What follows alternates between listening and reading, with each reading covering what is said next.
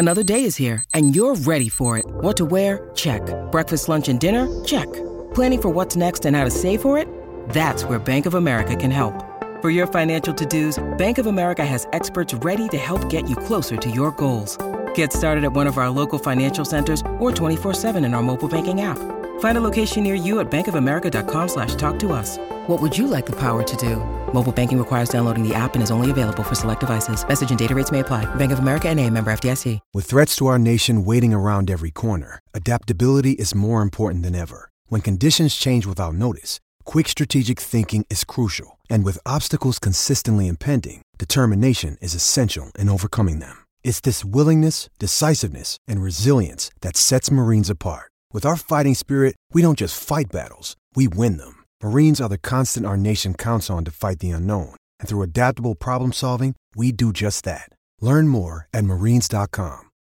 When you need mealtime inspiration, it's worth shopping Kroger, where you'll find over 30,000 mouthwatering choices that excite your inner foodie. And no matter what tasty choice you make, you'll enjoy our everyday low prices, plus extra ways to save, like digital coupons worth over $600 each week. You can also save up to $1 off per gallon at the pump with fuel points. More savings and more inspiring flavors make shopping Kroger worth it every time. Kroger, fresh for everyone. Fuel restrictions apply. Hello, welcome to the Snooker Scene podcast. I'm Dave Hendon. Happy New Year to everybody. Hope everyone had a good Christmas and uh, is enjoying 2022 so far. I suppose the, the good news uh, as we start the year is that uh, for snooker fans, there will be crowds at the Masters as it stands as we record this. Uh, there's no new restrictions being brought in in England, so fans will be able to go to Alexandra Palace uh, this week. Um, however, there are certain uh, boxes you have to tick. You have to either have uh, two vaccinations, proof of that, or proof of a negative test within the last 24 hours, etc., etc. All those things are on the World Snooker Tour website. Check them out if you are going. Be interested to see actually what the crowds are like. I mean, normally in, in yeah, normal, in inverted commas times, you know, they've always been good there, but maybe some people will choose to stay away. And obviously, if you tested positive for COVID, you're going to have to. So, uh, be interesting. Let's hope they are good because it's such a, a great event, of course, the Masters. And in this podcast, myself and Phil Yates later on we'll be uh, making our wild predictions about the tournament, going through each match and picking a winner of the tournament as well. So that's coming up. But um, a bit of admin first. Thank you for all the comments about our special Christmas episode. I did uh, a joint episode with Nick Metcalf and Phil Haigh from Talking Snooker. It went on a bit. it was three hours, and to be fair, it could have been probably three times as long. Uh, we were high on the hog, uh, literally in my case, because I was drinking wine I'd purloined from the Morningside Arena.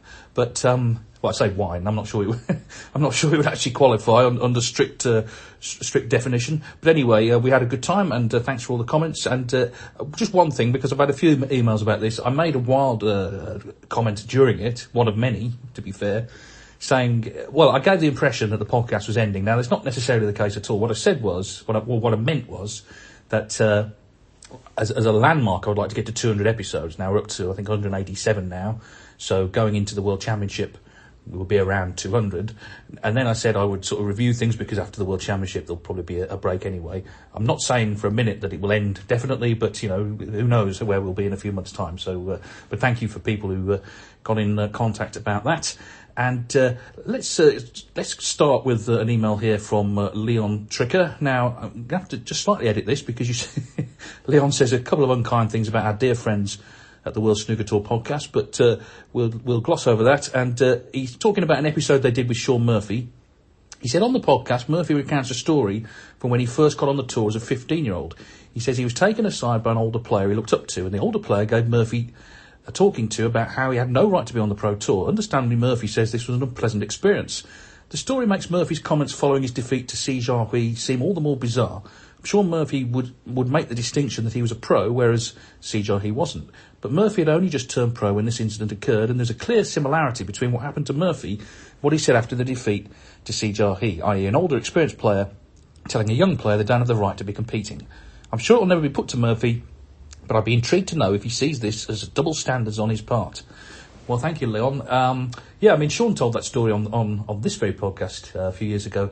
Um, it's true that he special dispensation was arranged for him to turn professional uh, essentially, the season that year started literally in June. I think his birthday's in August, so there was about a month before he turned 16. In those days, there was an age limit, basically because of tobacco sponsorship.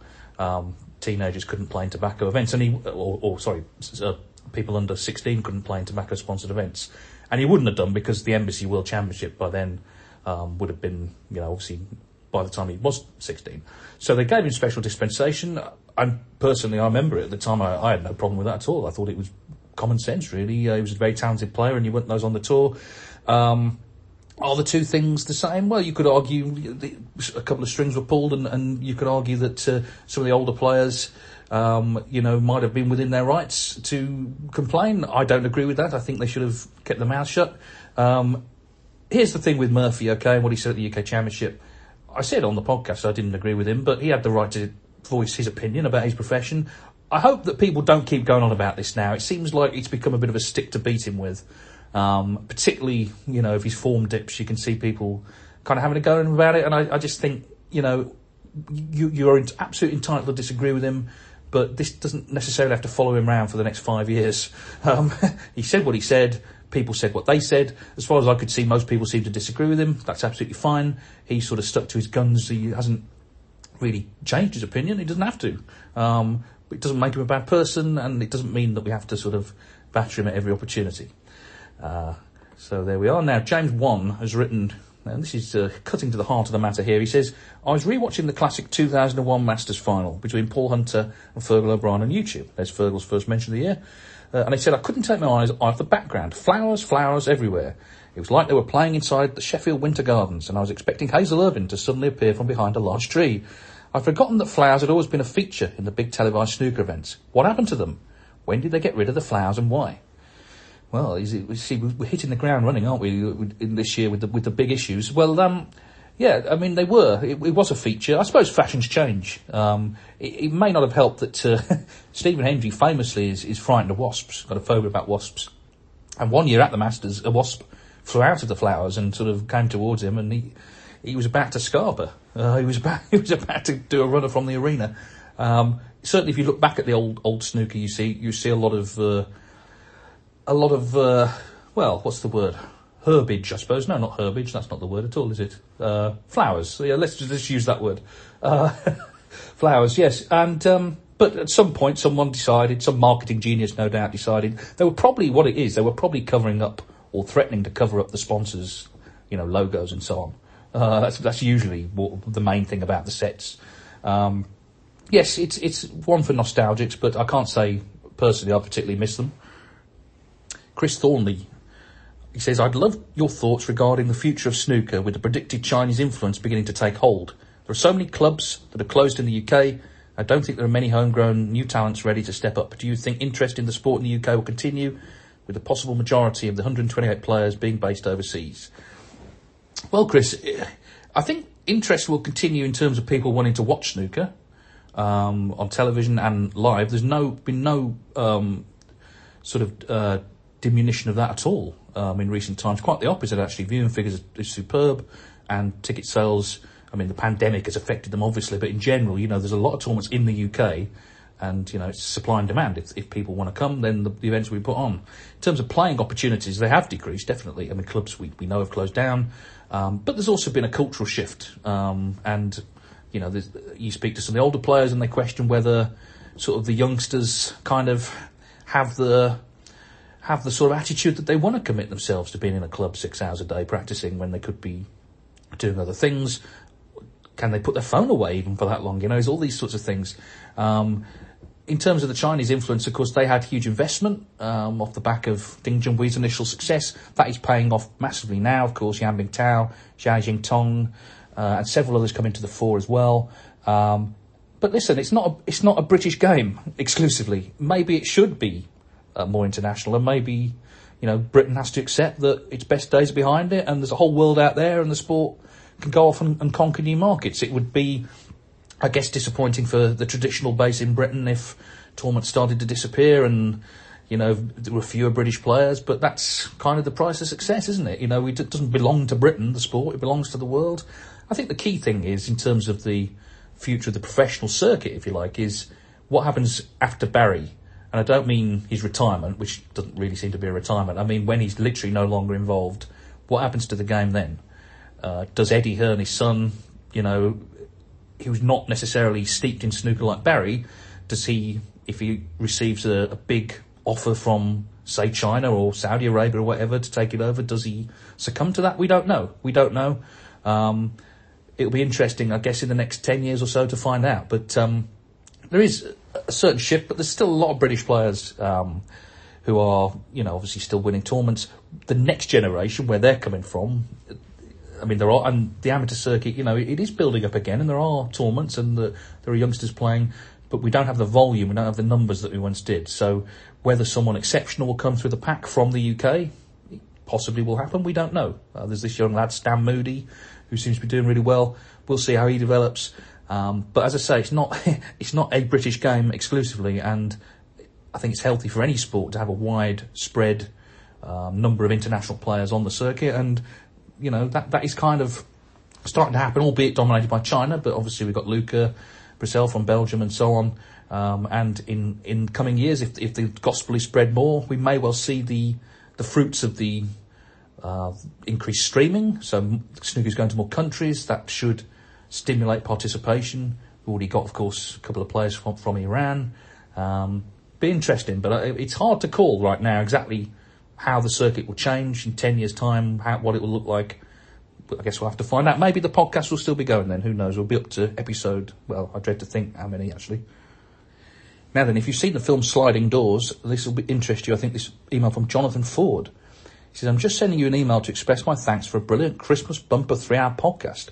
I really enjoyed listening and loved the mashup with Talking Snooker, who I also listen to on a regular basis. We're officially a mashup. I was thinking, actually, uh, Jonathan, it was more like McBusted, um, McFly and Busted. Hopefully, I would be McFly in that, in that uh, scenario. Anyway, he continues. It was a real Christmas surprise when I started playing it and was all very insightful and interesting. While listening, you explained how you first got into snooker and the junior press officer job you successfully got with the WPBSA. I realised it was the role I also applied for. Alas, it went to a better person in yourself, but it took me back to the interview with Bruce Beckett in 1998 at Bristol. I look back on that period of time in the game and do think I had a lucky escape, bearing in mind how poisonous the atmosphere was in the WPBSA at the time with all the political wrangling. I do think it would have put me off enjoying the sport I love so much had I experienced it, and full credit to you for lasting 18 months in the role. It must have been challenging for you, but also a real learning curve as well. Or maybe it wasn't as bad as I imagined it might have been, bearing in mind up to there, there were quite a few. Bearing in mind you were there for quite a while, and I only had Clive Everton snooker scene accounts to go from. Anyway, like you, I really hope the China circuit gets back up and running for 2022. The game really needs it in terms of the global development. You can't help think there is an element of all the eggs in one basket with the China tournaments with regards to overseas development, but I guess this is where the commercial market and demand is, so who am I to question it? Zhao Xintong's win in the UK was certainly very important to keep interest alive in the game in the Far East, especially with Ding looking like a fading force now. Yan Bingtao's victory in the Masters was also important, and the steady trickle of wins by Chinese players and consistent development of them up the rankings is key, I feel, in terms of overseas development and progress. Anyway, happy Christmas and all the best for 2022. Please keep up the great work. Your thoughts and opinions on the game are always really interesting. Well, thank you, Jonathan. That's very kind. Uh, I was I was thinking Jonathan might end by saying he'd become a millionaire in, in another industry there, but he, thankfully he didn't. He may have done. I don't know, but he's left that out. But uh, yeah, I mean, you, picking up on the point about China, it is important to get back there. It's important for the uh, for the players as well. You know, the, the, the ranking list. I think I mentioned this before. Has been distorted by the fact that the points from the Chinese events have come off, and we don't have those big money events. You know, currently to play in. At the moment, um, the, earliest we'll be back in China will be sort of August, September for the Shanghai Masters. That's the plan. That will be an invitation event. So in terms of a world ranking event, I guess it's going to be possibly, you know, a year's time before we're back there. I think uh, a lot depends on how the Winter Olympics goes in China uh, coming up in February, but also how the pandemic goes. You know, we don't know. We don't know is the is the truth. But hopefully, as you say, we will be back there soon. Now, Costas writes from Greece. I'm a Ronnie fan from Greece and I love your podcast. I think you're doing fantastic work. Thank you, Costas. He says, I have a question. Can you tell me, please, what's the total number of professional titles, not including team titles, that Ronnie, Hendry and Davis have each won? I think Davis has 81, Ronnie 72, Hendry 71. Is that correct?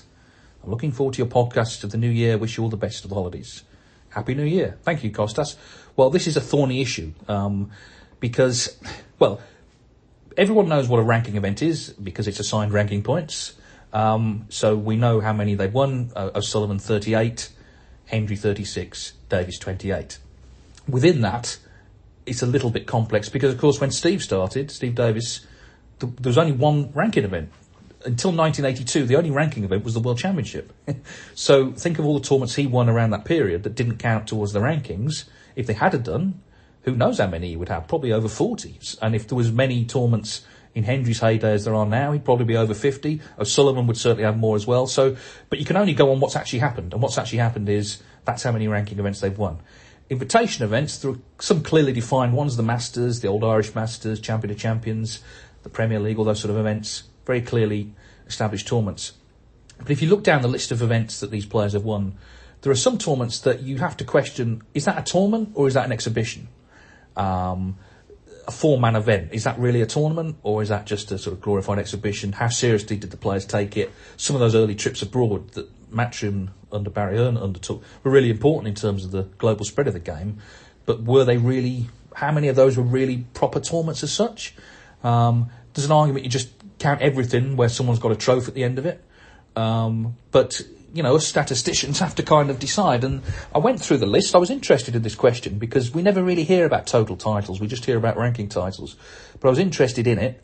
And I looked down the list, and my figures slightly vary from yours. I've I made a couple of decisions about what I would count. There was a thing called the Centen- Centenary Challenge, where Hendry beat Davis, but it was just the two of them playing a series of matches. It was just they were just exhibitions that they called a you know they gave an overall name. To me, that's not a tournament. Um, so I can only go on what I, and I've gone through this quite carefully, I can only go on what I believe the figures are, and the figures, as far as I'm concerned, are this. Steve Davis, 83 professional titles. This is not including team or doubles, just individual, and it has to be snooker, not variants, okay? So Steve Davis, 83 titles, Stephen Hendry, 73 titles, Ronnie O'Sullivan, 74 titles. So O'Sullivan, with that World Grand Prix on my list, has gone ahead of Hendry. Now, there'll be people, I'm sure, screaming at their uh, listening devices saying, well, you, you know, you haven't counted this, you haven't counted that. I'm just going on what I've, using my judgment, what I feel are tournaments rather than exhibitions, and those are the figures I've got. Tells you how many events Steve Davis actually played in, never mind one. But as I say, had there been, you know, the, here's the thing, okay, next week it's the 40th anniversary of the first ever maximum made by Steve Davis at the Lada Classic 1982, and that was a piece of history obviously that Steve Davis will always have. But what he will also have, in my opinion, is more than any other person in the history of the sport, he made the professional circuit what it is now. He brought a sort of respectability to snooker, which brought middle class audiences, which brought sponsorship, which brought money, which brought television and attention. It was a nice sport to be involved in, particularly in the 80s when football in Britain was associated with hooliganism. Snooker was a family sport, and Steve Davis represented that. He was clean cut, he was the talisman. Um, so the, the way the circuit is developed is largely down to him. And I, I guess if he had come into the game at a later date, or if the circuit had developed at an earlier time, he would have won more tournaments. But he still, whatever list you go off, he still won more than anyone else in the game's history. That's just a fact. Now, Ryan Freeman was at the World Grand Prix um, in Coventry he says, uh, and this is his first snooker event he's attended, and he said, he said the Saturday evening semi-final and Sunday final sessions were the first snooker events I've ever attended live. I just want to say how enjoyable it was being there live and seeing the whole operation behind the camera, so to speak, was a great experience, one I hope to do many times more. It does help when you see your favourite player, Ronnie O'Sullivan, prevail and turn on the st- and turn on the style a bit in the end as well. Secondly, I just have a question regarding Ronnie and the final. How much of a correlation do you think there is between his last tournament win and now this one being played in front of crowds? With those five losses last season all being played behind closed doors, obviously I'm not saying that was the only reason he lost, but I feel the spark from the crowd, especially in quite a pro Ronnie crowd, as it was on Sunday, really spurred him on to get the win in the end. What are your thoughts on this? Thank you, Ryan. First, I'm glad you enjoyed your first trip to the snooker and uh, glad to hear you'll be going back again. I think there's something in that actually what you say about Ronnie. Um, in in as much as I saw him before a few of those finals, and I've got to say, did seem a little bit flat. I mean, before the Scottish Open final with Mark Selby, well, it was actually before the second session. He was already way behind, but um, about ten minutes before the final session, he was in the hotel reception just arranging where he could leave his bag with the sort of concierge. You know, that's not what you do ten minutes before a final session. I think there was definitely a kind of a lack of intensity maybe last season. Now he he was outplayed by some great players. So um, you know Higgins and Neil Robertson, Selby, for example, and Jordan Brown deserved the win. Judd Trump deserved the win in the Northern Ireland. So you know he was beaten by good players, but I think it was different. I think the crowd did make a difference in that World Grand Prix final. Uh, they did get on his side when he got the momentum and started to play really well. You noticed a sort of, sort of shift in the room. Um, but on the other side of it, we'll never actually know. Maybe he would have lost those five finals in front of crowds. Maybe he wouldn't have got to the finals. Who knows? We, we don't know. The, it has to be said, most of that World Championship that he won, there were no crowds. So he got to the final largely without anybody watching. Finally, before we get into the chat with Phil Yates, I've had a couple of questions. Same thing, Aaron Power, uh, and also, uh, as usual, this was prepared really well. Uh, oh yeah, James Howard. Both asked about whether he said uh, they both enjoyed the, the Talking Snooker podcast and looking forward to the podcast this year. And James Howard says, since listening to your podcast, I've been interested to know if you and the other guys actually play, and if so, what's the standard like? Are there any decent players on the media side? I remember Nick and Phil mentioning they play together now and again, and would love to know. Also, have you ever had a game with Neil Foulds? And Aaron Power, again, same thing. Uh, what is your snooker history as a player? Sure you've gained a lot of playing knowledge from the sheer amount of watching the game. You must have tried to replicate it yourself. Well, the the answer to both is I haven't played snooker personally. I think for about 20 years. It's the last thing I would want to do at the end of a day. When you've watched the pe- the best people in the world doing something, it would be rather like going to see Frank Sinatra uh, in concert and then thinking, you know what I'm going to do tonight? I'm going to I'm going to go down to karaoke, show people how it's really done. No, I, I'm, I, I used to play a lot when I was young. Um, I didn't get to a great standard, but you know I played. And and here's the thing: you can just play for fun. It doesn't have to. You don't. Not everyone has to be world champion. It's a social thing. Um, it's enjoyable most of the time.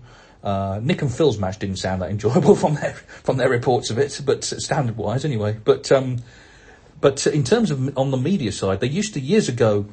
It's actually before, my time, but Phil was a decent player. Phil Yates, he was a league player, and they used to have a media uh, competition, and you know he was quite hopeful of success in it. But Geet Sethi um, came over to write for the Hindu newspaper in India. And Geet, of course, was world billiards champion, and also he was a snooker professional. He made a one four seven. Um, so Geet Sethi, uh, as a member of the press, was obviously eligible to play in this media tournament, and obviously cleaned up. Of course he did. He wasn't handicapped, um, so that kind of put an end to it. Um, the the overalls. I mean, I think all the regular snooker press I've met have been snooker enthusiasts and certainly have enjoyed playing. I think you have to be an enthusiast to spend the time uh, trying to, you know, promote the sport and, and, and, following the circuit round. So all the guys over the years um, have have had interest in it. Clive Everton was a professional. Um, he got to I think number 47, 48 in the world. Um, although uh, I think Clive would accept at that time, you know, the world number 48 is not the world number 48 now in terms of standard. He was a fine billiards player as well. Um, but uh, in, in general, I think people are sort of coming to the sport from having played socially, enjoyed it, accepted they're not going to be world beaters, want to be involved in other ways. A bit like the referees, actually. Um, yeah, there, there, hasn't been a media event for a while, mainly because there's not really that much of a regular media now for snooker. I know a couple of couple of the guys on the uh, World Snooker team, uh, World Snooker Tour media team are quite serious players actually, um, pretty good. So uh, again, they've sort of come into it with that enthusiasm behind them, and they found their little uh, their little place in the whole thing.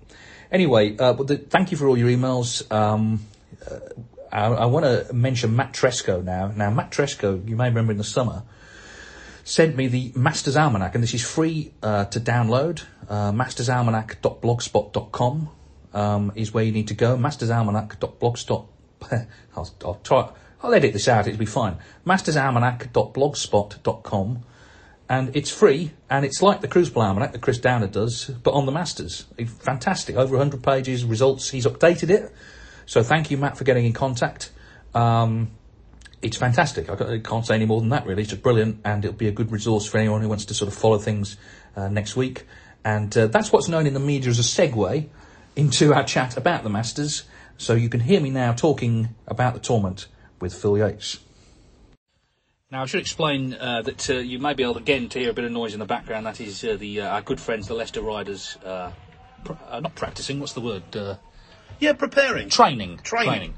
Um, the Masters, Phil, uh, one of snooker's oldest events. Where does it stand now? Do you think, in terms of the uh, the sort of the, the, the pecking order?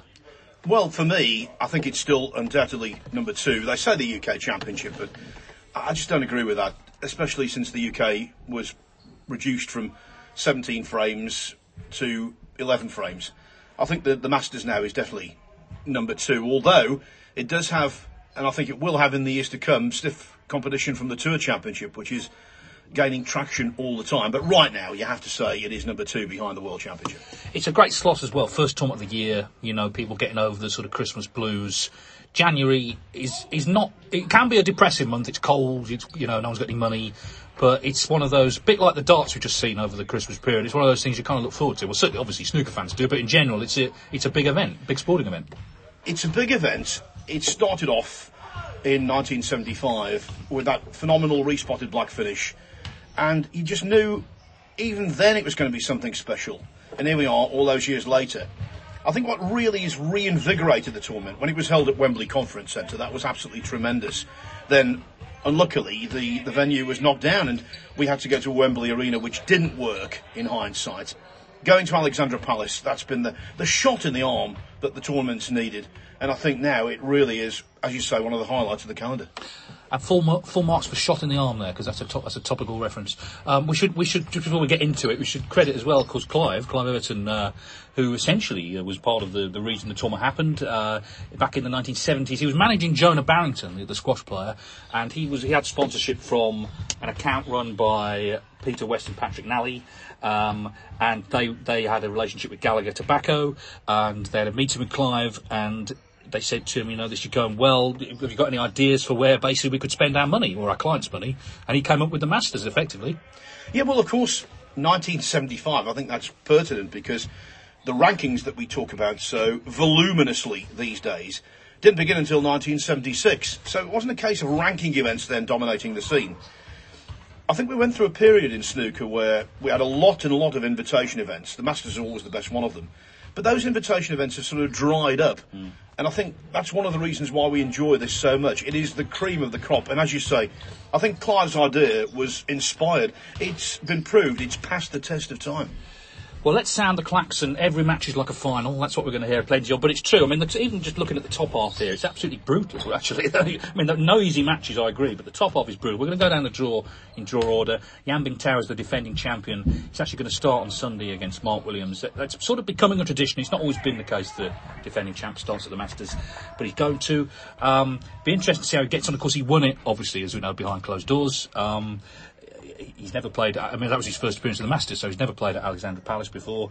Uh, he's, he's, getting over that visit from Rob Walker as well to his house. If you've if you've seen that on the on the World Snooker uh, YouTube channel, that's an extraordinary thing. It's like any great work of art. That the more times you watch it, the more the more you see. Um, and and Rob's enthusiasm. I mean, we're we're grizzled cynics here, but Rob. To, to find the level of enthusiasm he did for that carpet in Yan's house was extraordinary. But that, but that, we'll leave that to one side. Um, an interesting one. I mean, Mark never seems to kind of be in form, but you know he's won two tournaments in the last year. I think he could definitely win that match. Let's not forget that Yan Bingtao might well have become the youngest ever ranking event winner had it not been for Mark Williams. Um, I think he's got a really good chance. The the old Welsh veteran there. Having said that, Yan Bingtao, the way he played in the Masters last year, the way he fought and the way he held himself together in extreme pressure. He didn't win any match easily. He won three six fives, and then the final was a, a brutal affair. I think you've got to make Yan a slight favourite, but I would not discount Williams' chances at all. He played, yeah, I think he played the most ever frames in the Masters. He played all but one frame because the final was 10 8. Um, certainly deserved it and proved his mettle under pressure. And it, um, listen, lots of top players won tournaments behind closed doors, so that, that that you can't say that was the reason he won it, but it, it's it is different in front of a crowd.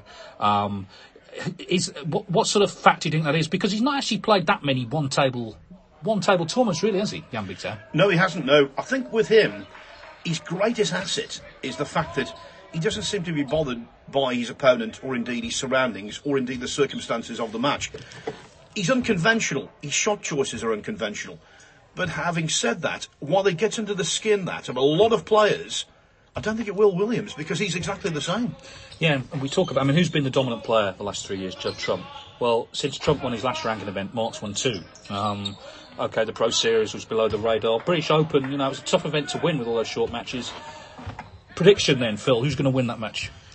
I'm going to say uh, this is one of my outsiders. I'm going to say Mark Williams six four. Okay, well, I'm going to go for Mark as well, and I've got no real basis other than just I think experience counts for a lot, and also if I mean Yan Bingtao is very good at making things tough, but Mark can respond to that. Mark Williams doesn't mind if frames are bad. he'll he'll play any frame in the world, and he's got all the nous and tablecraft. And you know, uh, Yan Bingtao, I suspect will start favourite there, but I'm also going to go for Mark Williams. Now the next one. You know, we talk about great matches in the first round. This could be the standout because it's John Higgins against Zhao Xintong. I mean, talk about a clash of generations. John Higgins is breaking a record 27 appearances to the Masters. That's more than anyone else and they're all consecutive. And Zhao's making his first appearance, but of course he goes there as UK champion. Well, we're doing this the night after Zhao Xintong won Group 3 in the Championship League. I spoke to him afterwards, and all he could think about was the Masters. I'm waiting for the Masters. I'm looking forward to getting down there. Clearly, he understands what a big deal it is. For John Higgins, I think it's a big deal as well. Zhao's route to the UK title went through John Higgins. Higgins led 5-3 in a best of 11 frame match, which this will be. Zhao won 6-5 and then went from strength to strength after that. I think Higgins will really be putting 100% into it. But you have to say, in relation to all of the other big tournaments, his record at the Masters isn't the best, although it's still good. And I must say this, and I don't want to get involved in hype or getting on a bandwagon here, but Zhao is a special player. Really, really special. And if he trains on, well, the sky's the limit for him. And I think also the crowd will get behind him if he starts to knock them in, you know, because he plays that sort of Judd Trump natural game, doesn't he? Jack Lisowski game. Um, and he's won a tournament. He's the new face, isn't he? And, and, and people like new players. They like Higgins as well, but they've seen plenty of him down the years. It's his style of play that makes him attractive. Very much so. Very much so. The way he played in this Group Three here at the Championship League, he, he won all of his matches in the round robin phase, so six out of six, and then also um, his semi-final and final so stylishly reached 100 centuries in his professional career. You know, I, I, really did doubt at one point, maybe a year, 18 months ago, whether Zhao was going to fulfill his potential. Now, I'm not thinking that at all. What I'm thinking is, what his potential could be. And as I said before, I think it could be boundless if he continues to play like this. Because the thing is, Dave, as you know, professional snooker takes a lot out of you mentally, not particularly physically, but mentally. But he plays with such nonchalance and insouciance that, you know, you get to a point where you think he doesn't take anything out of himself at all. He could play all day and it wouldn't be a problem. And I think that's what makes him very well equipped for the World Championship because he's going to be there. And I think it could be the case for the Masters as well. I think he'll go down there and thoroughly enjoy himself. You mentioned Higgins. My theory, I mean, he's won it twice, which is most people would say is a, is a good record. But he's lost, I think, 13 first rounds. I'll just check that for you. But um, my theory is he's always traditionally, I think, enjoyed a good Christmas, John. You know, he's a family man. You know, he enjoys himself as he's entitled to with his family. But of course, there has been a lifestyle change where he's sworn off all the all the food and everything and the drink. Um, whether that makes a difference, I don't know. He'll be on his guard for sure. But let's be honest, he's had a good season in all the finals he's been in. So I guess the question is, can Zhao take the form he's shown here in a sort of below the radar event onto the big stage? He's never played there either. So one advantage Higgins has got is his experience. Yes, and also we have to remember that when he was thrown into the spotlight again as the UK champion at the World Grand Prix, he didn't qualify for the Scottish Open, so he wasn't there. Mm. So he won the UK Championship, then went straight to the World Grand Prix. Big things were being made of it, and he lost in the first round to Martin Gould. So maybe when he gets down to the Masters, he will tighten up somewhat. And of course, he doesn't have the, the tactical knowledge and the tactical brilliance of, of John Higgins. So although Zhao, at his best, can bamboozle anyone, I would just give Higgins the edge there. Okay, so you're going for John Higgins? Yeah. Yeah, I'm going to go for Zhao. I, I, just get the feeling, I think he'll enjoy himself there. And, you know, it's a big pressure event. Sometimes the top players go there and they, you can see they feel the pressure. I just think he'll enjoy it, as Yan Bingtao did last year, albeit in different circumstances. Now then, uh, Neil Robertson is a former winner. He's played Andy McGill. He's only played it once, McGill. He lost to Higgins uh, four years ago now. Um, Of course, Robertson had that near miss at the World Grand Prix.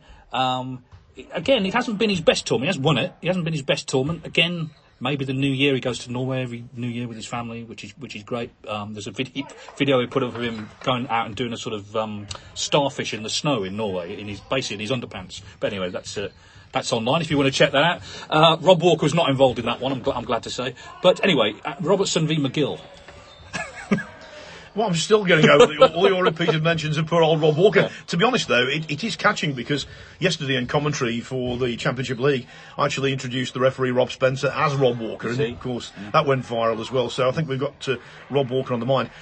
For me, and this is no um, slight on Anthony McGill, I just get the feeling with Neil Robertson that he's lightly raced this year. He's not had a lot of snooker, so he's going to be fresh and raring to go. And I think he'll be desperate to make amends for losing the World Grand Prix final to Ronnie O'Sullivan. And I mean losing the final. Yes, Ronnie played very well at the end, but early on, Robertson had so many chances to build a decisive lead and didn't take them. I think he'll be smarting from that. I think it'll be a good thing for him going to the Masters. I think it will give him an extra degree of motivation, and I would make him one of the, the strong candidates to, to reach the quarterfinals. Yeah, I mean, it's interesting. I think we haven't got much Masters form for Anthony McGill to go on, but, you know, he's always enjoyed the crucible, that high pressure there. Um, I can't see Pat Robertson personally, though, I agree with you. Uh, we move on to complete a, a brutal top half, and this is a match that a lot of people will look forward to, certainly if you've got a ticket at Alexandra Palace. Ronnie O'Sullivan against Jack Lisowski. That'll be uh, not, a, not a slow match. Well, Jack Lisowski for me is in exactly the same mould as Zhao Xintong, with one very notable exception. Zhao now has that ranking title. Jack is still waiting, which, to be honest, given his ability, I find extraordinary. Down at the Masters, it's a completely different animal to any other tournament when you're playing Ronnie O'Sullivan. Wherever you're playing O'Sullivan, from Beijing to Bangkok to Bournemouth, it is always difficult because you're playing the crowd as well as him. At the Masters, you're playing a very big crowd who are predominantly in his corner. He's done so well at the event over the years, and I think Jack might just wilt because of that intimidation factor. Well, here's the thing about Ronnie, okay? So he's played in the Masters 26 times, and he's been in the final 13 times. So half the times he's played there, he's got to the final. He's won it seven times. Weirdly, he didn't play, two years he didn't play. He was one year he didn't play the whole season till the Crucible. And then a couple of years ago, just didn't didn't play in it for whatever reason. Um, for me, this all comes down to one very simple thing, and it's not what we think or what anyone else thinks. It's does Jack Lisowski believe he can beat him? If he doesn't, he won't. Um, I think confidence has been an issue with him. It's a big match, you know. There's no table three involved. There's no sort of hiding away. You're centre stage. You're playing Ronnie O'Sullivan in London, one of the biggest tournaments in the sport. I think the early frames are going to be so important. If he doesn't settle early, that'll be over quickly for me. Yes, and also we must take into consideration the confidence boost that Ronnie must have gained from winning the World Grand Prix, and especially the way he did it late on with that very typical burst of brilliance. So if he carries that on over into the new year, I think um, it could be a really good tournament for him. You know, he's produced so many great performances at the Masters, both in terms of winning titles, grit, beating other top players. One I recall was a first round match actually when he played Ricky Walden. He was absolutely sensational. And when O'Sullivan produces form like that, well, he wins. Simple as that. Yeah, so I'm- guessing from what you're saying that you're going for Ronnie. I am. I mean, I'm a massive Jack Lisowski fan, and I think it's almost inevitable that he'll win something eventually, but maybe not this one. It should be said, to be strictly, um, you know, accurate. Of course, he's not in the top 16 at the moment. Now, a lot of people feel Luca Brecel, you know, the, the cut-off should have been after the World Grand Prix and Luca Brecel should be in it. That's nothing against Jack. He enhances that event, Jack Lisowski. He's a popular player with fans. He's, he's not his problem how it's all worked out. It's worked out that way. Shame Luca's not there, though. It's an absolute shame. I'm, I'm glad you said it's not Jack's problem. Of course it isn't. He, he qualified as the, the rules were laid down. But the whole thing just needs a real looking at. And I'll tell you why. You've got the Masters there. The 16 players in the Masters are determined five weeks before a ball is struck. Now, the reason they do that is because the BBC want to do the draw during the UK Championship final. And I can fully understand it. It means that people know when people are playing at Alexandra Palace. It enhances ticket sales. Great. All of that is commercially logical. But then you've got the World Grand Prix. So the qualifying for that is literally hours before it starts. The Scottish Open counted. So we didn't really know the lineup or who was playing who until very late on. Now, I'm a great believer in consistency. If you're going to have that draw for the Masters five weeks in advance, which I think is a good thing, you've also got over the cut-off points for the Cazoo Series events a little earlier as well. Yeah, I'm going to slightly disagree. I think the cut-off should be the tournament before. I think then that, that's the top 16 then. Um, and I think Luca Brecel should be in it. But like I say, not Jack's problem, and I really look forward to that match. That's on Tuesday afternoon. Now, the, that, we go into the bottom half, and I said the top half was brutal, but actually, what about this Trump match? Judd Trump, Mark Allen, first round. well, I mean, they've played some terrific matches over the years. Their UK Championship final, when Trump led by a distance, eventually won 10 8 that was one of the great UK finals for me. And let's put it this way: if they're both on form, that is going to be one of two things. It's going to be close and it's going to be quick. I would just fancy Trump slightly, but Mark Allen at his best is far better than people think. And the other great thing with Mark Allen is he's got a wonderful, wonderful temperament. I think he could deal with it. He's won the Masters before, of course. Why not again? He has won it. he's not won a match, you know, since he won it. So that's he's lost in the first round th- three years running.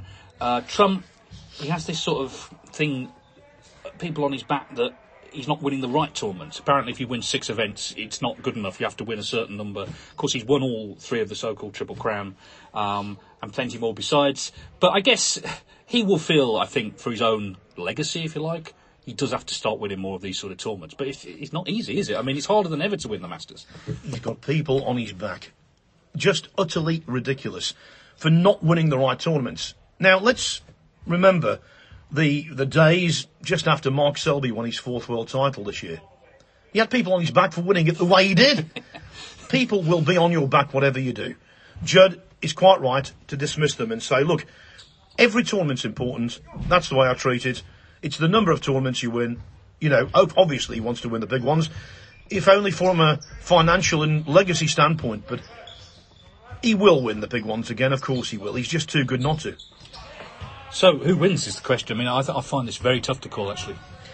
Well, I'm not going to say who wins because I've got no idea. I think it's a complete 50-50. You are going to say because that's what we're doing. We're uh, okay, well, what I will say, my, my real prediction is going to be, I think that's a, a prime candidate if you like to have a, a score bet for a 6-5 if I got to go down on one side or the other, I would say Trump. I'm just going to go Allen, but again, 6 5 either way, I think is not a bad shout. match to look forward to, for sure. Um, Kyren Wilson, Stuart Bingham is the next one. Bingham, of course, won at the Ali Pali two years ago, the last time there was a crowd. And that was a perfect example of how the sort of form book doesn't really, really always make that much difference. It's just who can actually last the week there. And it's interesting, actually, that final, he beat Ali Carter. He was 7 5 down. He produced some brilliant snooker at the end there. Not dissimilar to the way Ronnie played against Neil Robertson. But of course, because he's not Ronnie, he didn't really get he didn't really get the plaudits. The, the, the, big story there was he was the oldest ever winner, right? But the way he played, I'll commentate on that. The way he played in that final was brilliant, and it's it's evidence of what he can do when he starts scoring. you know, I want to go back to what you said about Judd Trump being on his back about not winning the the correct tournaments and making these so-called Triple Crown events, the be-all and end-all. Bingham won that Masters just after Ding had won the UK Championship, and there was no real form before or after for either of them, and yet they played superbly that week, or in Ding's case, that fortnight, and won the event. So good luck to them. I agree with you. I thought he played brilliantly to win it, and it's very important, actually, talking about the the interpersonal dynamic, dynamic between Wilson and Bingham, because, of course, in the quarter final, in 2020. Bingham beat Wilson 6 4. Having said that, though, Wilson does lead 4 2 in career head to heads, and he beat Bingham 13 10 in the last 16 of the World Championship in 2017. If you can beat Bingham at the Crucible, you can beat him anywhere. I would make Wilson quite a, a warm favourite, but not a certainty. Well, Stuart got to the semis last year. I mean, he got within a frame of the final again. He lost 6 5 to Yan Bingtao. Um, I'm actually going to go for Bingham there. For some reason, I think for years he didn't couldn't do anything in the Masters. Then suddenly he, he, he found form, and of course it, it, it, must almost feel like he's going back there as defending champ in a way, because we haven't played there for two years. I think the good memories will come back. Nothing against Kyren, he's a fantastic player, but uh, I'm just going to favour Bingham there. Um, yeah, I think that's, a, that's a, that could be a really good match. It's maybe not the one that stood out when we when the draw came in, but I think that could be real high quality because Kyren is a great scorer. Of course, that could have been the world final. They got to the semis, and at one point looked like they might both come through. Uh, they didn't, but anyway, we'll be seeing them next week. So we've got two matches to go. Uh, Shaun Murphy, Barry Hawkins, two players that sort of kind of out of form. I know Barry did well at the UK, but uh, obviously Shaun uh, lost first round there and didn't quite even qualify for the World Grand Prix. So, you know, th- that could be a case of if, if he were to do well there, uh, proving our point really that, that the form book isn't always the be all on end all. Well, Shaun's struggling quite clearly. I think it's pretty much the case that he will pop back into form. It's just a matter of when. He's had physical issues as well, of course. I think with Hawkins, what happened at the UK Championship was almost unprecedented. He got to the semi final and he didn't play well to do so. And he left York really low on confidence. Now, when you get to a UK Championship semi final, it should be a good thing. It should be a, a real positive. And I don't think it was for him. Um, so I would make that match one of the toughest to call, not because both are playing well, but both, I think, in different ways, are finding it difficult. I would make Hawkins a slight favourite. It's one of those. I can't, yeah, it's hard to have an opinion on really. I, I kind of slightly favour for Shaun Murphy, but on what basis I don't know really. Because he's a former winner. I mean, when he won it, I remember he played Neil Robertson in the final, and I think at the start of the day everyone said, "Oh, this would be great. This would be close. You know, 10-8 either way." 10-2 he won. Just uh, incredible, really. And of course, Murphy is a, a, triple crown winner. He's won the UK Championship and he's won the, the World Championship as well. He's one of those players I think he's a lot like Mark Allen, actually, um, who's a good friend of his. When they're playing well, you think, how do these guys lose? But of course, they do on a on a regular basis. With form, you can never tell when it's going to come back. Just a slight technical tweak or a little bit of confidence here or there that you might garner from whatever, and the whole perspective on the game can change. I think his form will return in the second half of the season. It's just a matter of when, and it's also a matter, and we don't know the circumstances here, of just how much pain he's in with his back and his shoulder. Okay, and finally, it's Mark Selby against Steve Maguire. Selby, early on in his career, seemed to dominate the Masters, won it three times. Not won it for nine years. Maguire beat him in the first round last year. Um, Steve Maguire, he, you know, he's never won the Masters, he's never been in the final, but he, he, he often plays well there. So that is another, I think, tough one to call. It is, absolutely. What I will say is that we don't know how um, Selby's going to fare for the rest of the week in the Championship League, but we've seen him in Group 3. Started off very slowly, but towards the end of the group, he was queuing beautifully, making lots of big breaks. I think he's going to run into form at just the right time there. And I'm a great believer in the law of averages. He's not had the best of seasons in terms of picking up silverware yet, but you know, it's only a matter of time before he's going to do it he relishes the Masters, he relishes the big stage, he relishes big pressure, and I think he could have a, really good tournament. In fact, I'm going to pick him out as my pick to win the whole thing, so I do think he'll come through that first round. Well, I was going to do the same. I might have to change my opinion now. Yeah, I, I, think everything you say there is true. The kind of law of averages thing, I agree with. He's going to come good. And Selby, from talking to Mark actually just yesterday, he very much does buy into the Triple Crown thing. He regards those three. He actually said, he's talking about obviously no one wants to get COVID at any time, but he said you, you really don't want to get it before one of those three events because it's a massive blow to have to sit them out Of course, Trump and, and Lisowski had to miss the Masters last year. But I mean, it's one of those where you could also quite comfortably see him losing to Maguire because Maguire, you know, he makes it a match for anybody. Absolutely. Look, we all know that when Stephen Maguire plays well, he's sensational. So that's the thing about the Masters. It is the ultimate bookmaker's friend. You look at those eight matches, you can't pick out one of them really with any great certainty, let alone do a, a treble or an accumulator.